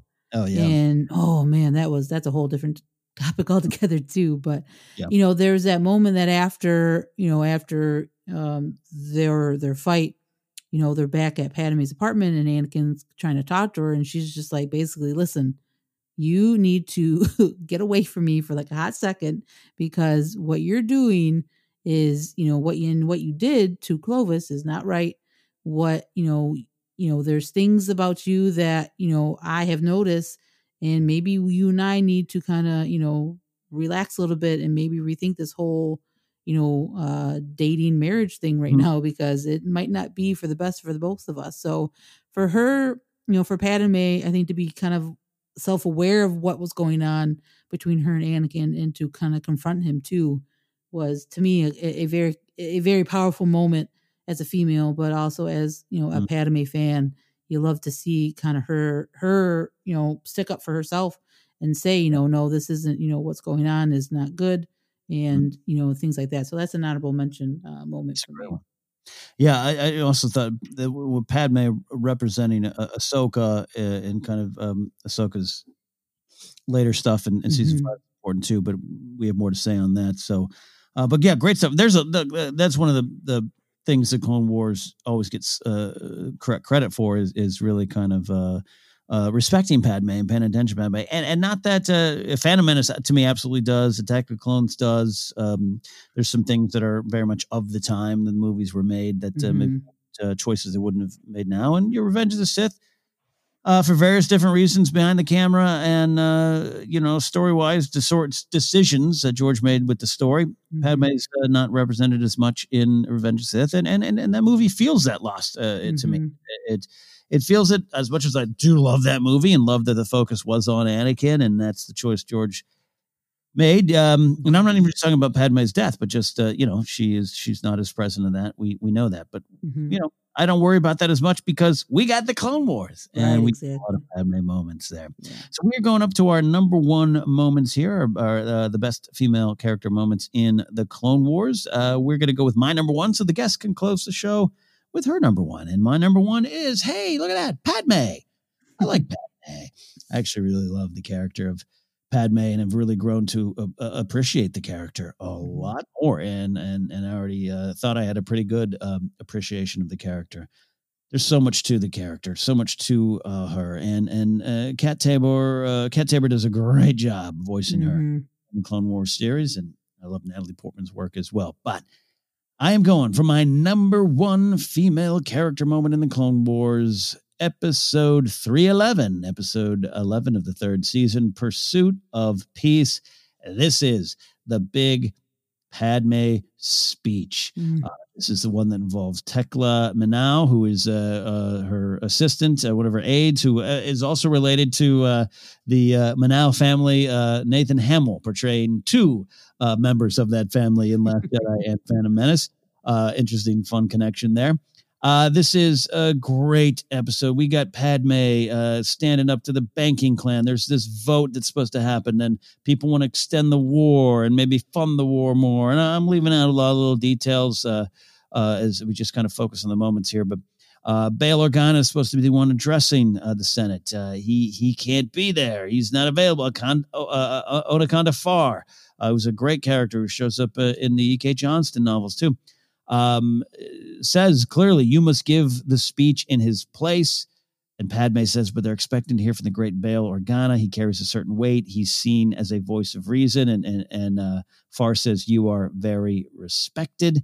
Um, and she goes on to say it. Uh, her speech is pretty powerful. It's about serving the people, serving the good of the people, the good of the galaxy, and shows support. Uh, Lord, if you don't mind, I'm just going to read a little bit of it here. Yeah, go ahead. Right? Yeah, absolutely. Okay.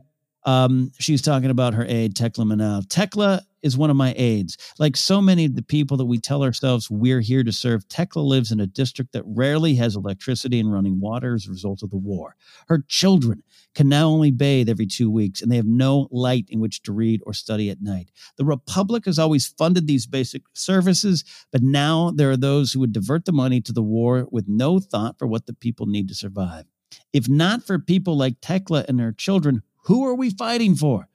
My people, your people, all of our people. This war is meant to save them from suffering, not increase it. I support our brave soldiers, whether they come from the clone factories or from any of the thousands of systems loyal to the Republic. But if we continue to impoverish our people, it is not on the battlefield where Dooku will defeat us, but in, our own homes. Therefore, it is our duty and our responsibility to preserve the lives of those around us by defeating this bill. It's powerful words from Padme.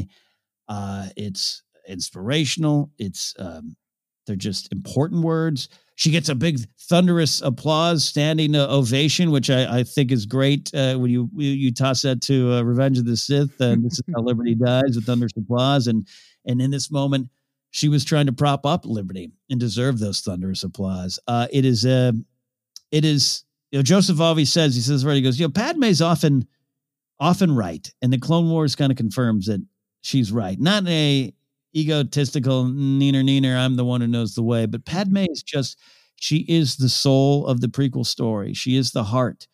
She has truly uh, uh, the, the, the the needs of the galaxy, the people of the galaxy on her heart. And She did as a queen. That's why I think it's so important that a, a, a, this young 14 year old elected queen was willing to die for her people, willing to do everything for her people. Uh, that is the part of the Star Wars story. It's part of the Star Wars fight, uh, what it's about.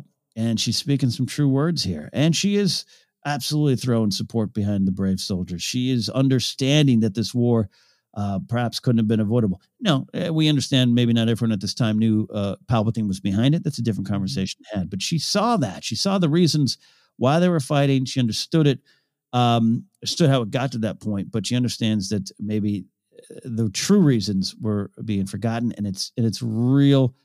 It's Star Wars politics done so so well, and Star Wars politics because of the prequels sometimes gets a bad reputation. This we know.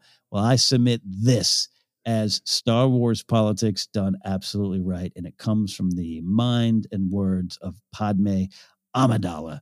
There you go, my number one best female character moment in the Clone Wars. I mean, talk about a like you said, an inspirational speech from a inspirational character that like you said earlier, you know, obviously within the prequels, um, you know, we could have maybe wish we would have got more, but because of the Clone Wars, we got more Padme. We got moments like this to see her be her true, you know, her true self as this senator, as this person that is an advocate for the galaxy to to thrive and to be better than what it was and what it was becoming. And like you said, Padme was almost kind of seeing how the the changing of the tide. She mm. was very self-aware of what was going on in the Senate and how that was affecting mm-hmm. the galaxy as a whole. I mean, yeah. and, and, maybe her and Mon Mothma and uh, maybe Bail were the three people that could see that. And you know, be, and like you said, a lot of credit needs to go to Padme for the start of rebellion. I mean, she Mhm. was a very, very important piece of of that puzzle. Yeah. And I mean, like mother, like daughter. Look at Leia. Leia being a great, a great character and very similar to Padme in so many ways, as far as being that voice for not just her and maybe her family, but for the galaxy overall. So Mm. yeah, oh, great, great speech, great, great, great moment from from a, an awesome character. Absolutely. Eh, uh, yeah, Pod, Pa- Padme. Uh, I, I still want more. I still want E.K. Johnston to write more. I, I still want E.K. Johnston to write uh, the events of Revenge of the Sith through Padme's eyes. Oh just man, that'd be interesting. yeah, a, a lot of what uh, Queen's Peril was. Um, just works so well for me going through uh, parts of uh, Phantom Menace. Uh, I, I still think, um, you know, Padme fans everywhere would be really appreciative of, of getting inside her head during that, that movie. So that's my number one moment. Uh, but that is not the end of our show. Lauren, it's time to list your number one best female character moment in the Clone Wars. Yeah, so I mean, talk about Clone Wars. I think you know, obviously, we've talked about Ahsoka a lot, and I think one of the pinnacle moments, I think, in not just not just the Clone Wars, but I think in Star Wars overall, is Ahsoka leaving the the Jedi Order Mm. after being accused of of murder. I mean, talk about a moment for a character again, kind of like Asajj Ventress. You look back at what her arc was up until that point. You know, she trusted the Jedi Order. She trusted what was going on. She trusted Anakin. She trusted Obi Wan. She trusted Yoda. She ju- she trusted the entire Jedi Council. And you know, in a moment that she looked to them for them to help her, they almost turned her back. You know, they turned her back on her, and you know, she had to fend for herself. And like you said, in the whole Asajj and Ahsoka teaming up again, I think that showed us um, showed Ahsoka that you know there was maybe more to life than it was through the Jedi Order. So you know her leaving the Order was just a, a powerful moment for Ahsoka, and again self realization on her part as well. But you know think about the ripple effect of her leaving the Jedi Order, and not just obviously her as a character, but the entire Star Wars galaxy. I mean, look at Anakin. Anakin at that point of, of the Clone Wars was very, very doubtful of what was going on in the Jedi Order. Obviously, that is you know shown in in the in Revenge of the Sith. But at this moment, you know, obviously at that time, Anakin was seeing things that the Jedi were doing that he was not agreeing with, whether that be even from Palpatine's manipulation. That could be, you know, that could be some of it. But you know, seeing his Padawan that he, you know, respected and loved like a sister and for her to say you know what i i can't do this anymore i have to find my own way my own path you know and he and even that moment of him saying you know he understood what she was going through was powerful. So you know just the effect that it had you know on on a lot of characters you know her walking away was just it was just amazing to see. And then obviously you know seeing her through the siege of mandalore and then obviously seeing ahsoka through rebels is you know it's just it's amazing to see what she went through as a character. And even in um ek johnston's book ahsoka is fabulous book. You know you just read and you just love this character even even more and you know so much respect now that she did something that she thought was right not just because the jedi thought it was right but she thought it was right she did it on her own Mhm. and made that decision on her own to leave the jedi order and leave a her entire life behind and it was just a powerful moment and it's probably one of the most powerful moments again i think in all of star wars um, let alone in the clone wars yeah um i don't i you know i don't i don't have any kids. I don't i don't have a, a, daughter. Uh if i were um i would and, and they and, and, and they became star wars fans i would i would sit uh my daughter down and say watch this arc this final arc. I want you to be like this person. I want you to be like ahsoka tano uh because i can't teach you any better. I don't i know nothing. Ahsoka knows everything here it is it is to me uh um simply put, and and and, and I have a probably a simplistic view on it, just Ahsoka Tano becoming herself. Yep. Just this journey. You said it so well, Lauren. She she made this decision for her, by her, because of her, with her. and you know, it wasn't the the all star team of Jedi characters we love, characters she loved, Mm-hmm. Gathering around her, going at the end of it all. Oh well, um, sorry about that. Uh, you passed your trials. Want to be a Jedi still? Weak, weak, and she Mhm. knew it, and she had the strength to walk away from something that she always wanted, and more than just wanted. This wasn't just a job she wanted; Mm-hmm. this was her life. Right. This was her everything. Anakin points it out, and it's powerful um, for the, a lot of reasons. The way it affects Anakin and everything, but this is truly Ahsoka's moment, and and just kind of solidifies this this Clone Wars. I, I don't think the Clone Wars animated series is just the story of Ahsoka Tano with other things thrown in. It is it is a massive story spanning all around uh, the galaxy Mhm. and so many characters. But the through line of Ahsoka Tano, especially where it ends in season seven, I, I like that. Um, the Clone Wars is kind of unapologetically saying, "Nah, Ahsoka's kind of the center of this story." I love it. And the stuff in, in season seven it makes the stuff in season seven makes this even more powerful. You know what I mean? Yeah. Oh God. Yeah. Yeah. I mean, just again, I mean, think about when you know when she left the Jedi Order. That was the end of Clone Wars. I mean, we had no idea what was happening to that wonderful character that a lot of people grew up with. You know, so it was like, I mean, for me, I was able to like go to go to you know season six and season seven because I was late to the game. But you know, I can't imagine being a fan of the Clone Wars from the beginning, and then that moment happens, and then you know the the show gets canceled and then the only the next time you see her is in rebels and it's just like what you know what happened to her what happened and then we get obviously season Mhm. seven of the clone wars and it and it's it's beautiful the last four episodes her arc is again probably up there as one of the best arcs in all of star wars Uh, hundred percent, hundred percent. I I always say Ahsoka's uh, like one of my top five favorite characters. As much as, and I host this show, Star Wars Rank. I really don't write like ranking things in that Mhm. that big because it could change, and new characters and new movies and stuff and new stories come along. Right. Uh, but she she remains one of the top characters, and for me, and I, I want to ask you about this here. I know you you know you, you come into Clone Wars a little bit later than say when it was aired. Um, I was definitely in that not as bad, you know, because if, if anyone knows me, I'm I'm not too demonstrative or, or pounding my fist on the desk on these type of things. Not now and and, and not then, but I I definitely had the. I'm come out of the prequels. I like some things in them. I don't like some things in them. Um, I'm wrestling with it. Here's this Clone Wars series. I am one of those folks that was like, eh, I don't know about this little girl. don't know. Uh, and look, there's some stuff early on. I get it, but um, well documented stuff. But it, it and this isn't. A, I started. This is now. I look at Star Wars a little differently. I go a little deeper, have fun playing around with the themes and what's there for me uh, with the story. I, it was a little less back then. I, I definitely got the bigger themes. Was into the bigger themes, into what Star Wars was presenting beyond just the story. But I, you know, you look at it like, all right, little, little snips. All right, I guess I get it. I no problem. She can she can exist in this galaxy.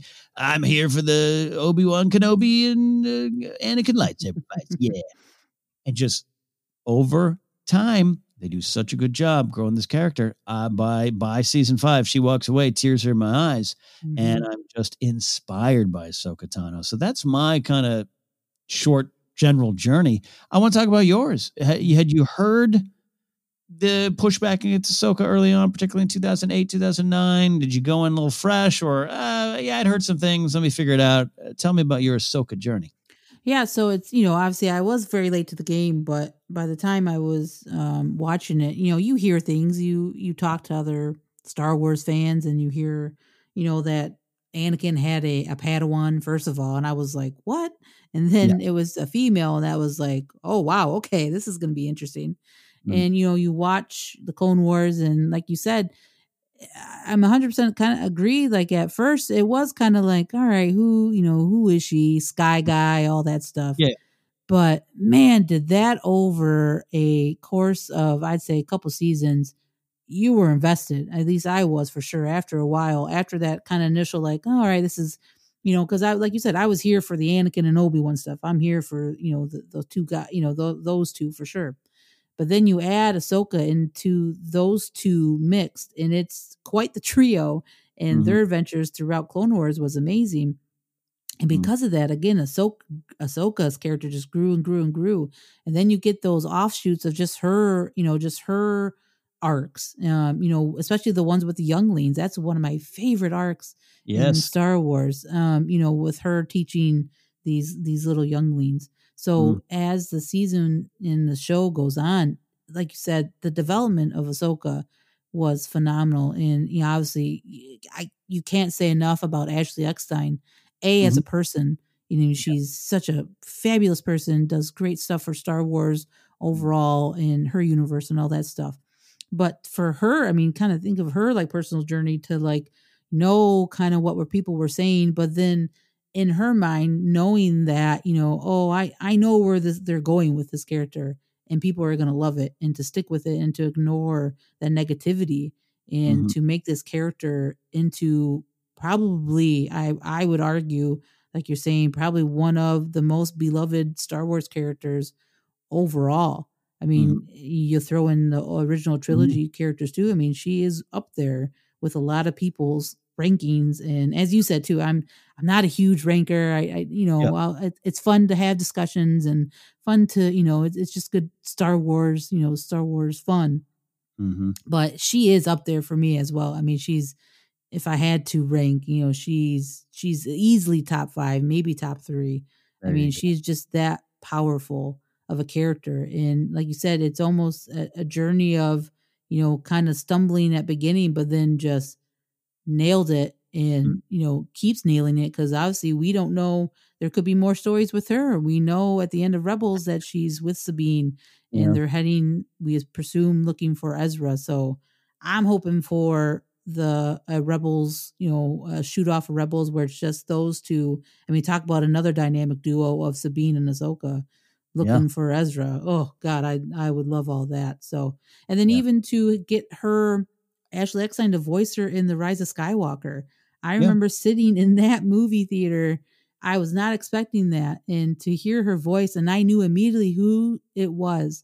Right. I was just like, oh my God, you know, she's she's she's in this movie.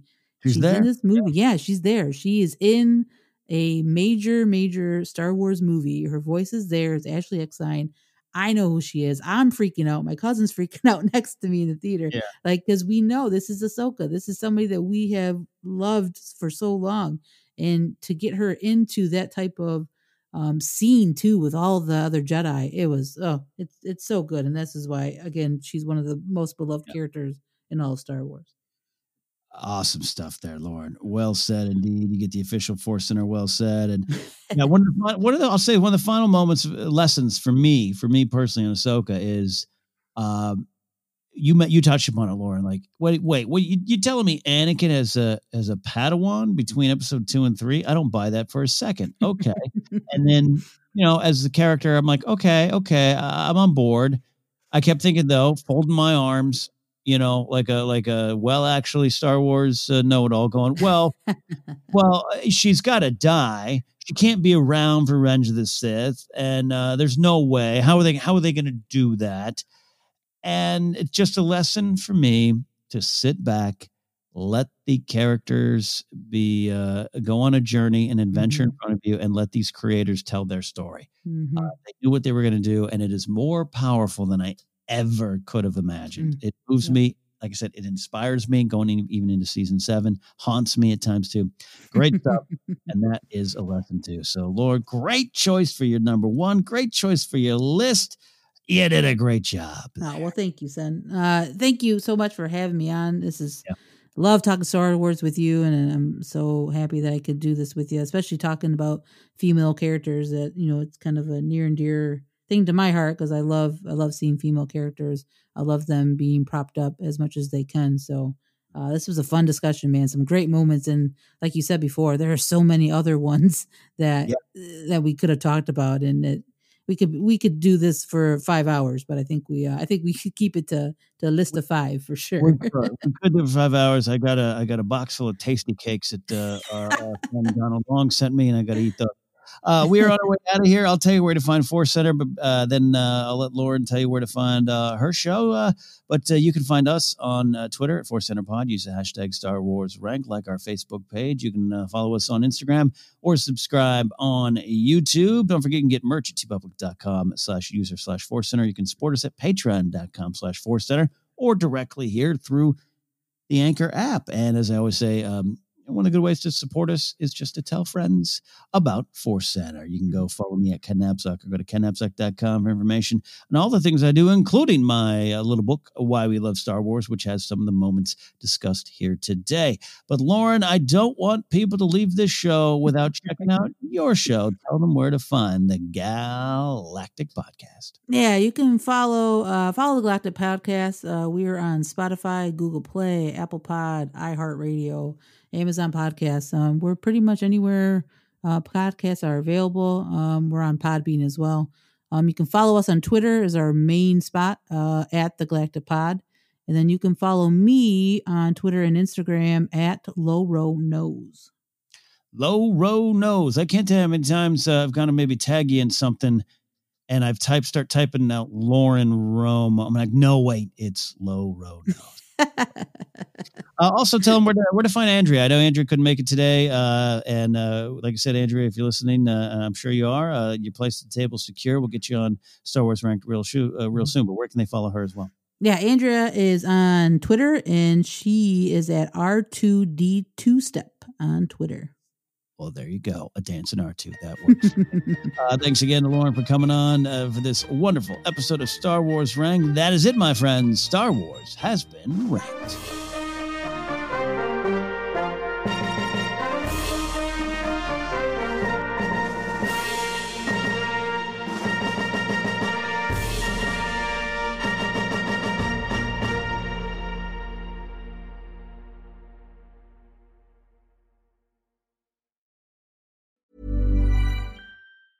Mom deserves the best, and there's no better place to shop for Mother's Day than Whole Foods Market. They're your destination for unbeatable savings, from premium gifts to show-stopping flowers and irresistible desserts. Start by saving 33% with Prime on all body care and candles. Then get a 15-stem bunch of tulips for just $9.99 each with Prime. Round out Mom's menu with festive rosé, irresistible berry chantilly cake, and more special treats. Come celebrate Mother's Day at Whole Foods Market. Mom deserves the best, and there's no better place to shop for Mother's Day than Whole Foods Market. They're your destination for unbeatable savings, from premium gifts to show-stopping flowers and irresistible desserts. Start by saving 33% with Prime on all body care and candles. Then get a 15-stem bunch of tulips for just $9.99 each with Prime. Round out Mom's menu with festive rosé, irresistible berry chantilly cake, and more special treats. Come celebrate Mother's Day at Whole Foods Market. Hi, I'm Daniel, founder of Pretty Litter. Cats and cat owners deserve better than any old fashioned litter. That's why I teamed up with scientists and veterinarians to create Pretty Litter. Its innovative crystal formula has superior odor control and weighs up to 80% less than clay litter. Pretty Litter even monitors health by changing colors to help detect early signs of potential illness. It's the world's smartest kitty litter. Go to prettylitter.com and use code ACAST for 20% off your first order and a free cat toy. Terms and conditions apply. See site for details. Planning for your next trip? Elevate your travel style with Quince. Quince has all the jet setting essentials you'll want for your next getaway, like European linen, premium luggage options, buttery soft Italian leather bags, and so much more. And is all priced at 50 to 80% less than similar brands. Plus, Quince only works with factories that use safe and ethical manufacturing practices. Pack your bags with high-quality essentials you'll be wearing for vacations to come with Quince. Go to quince.com/pack for free shipping and 365-day returns.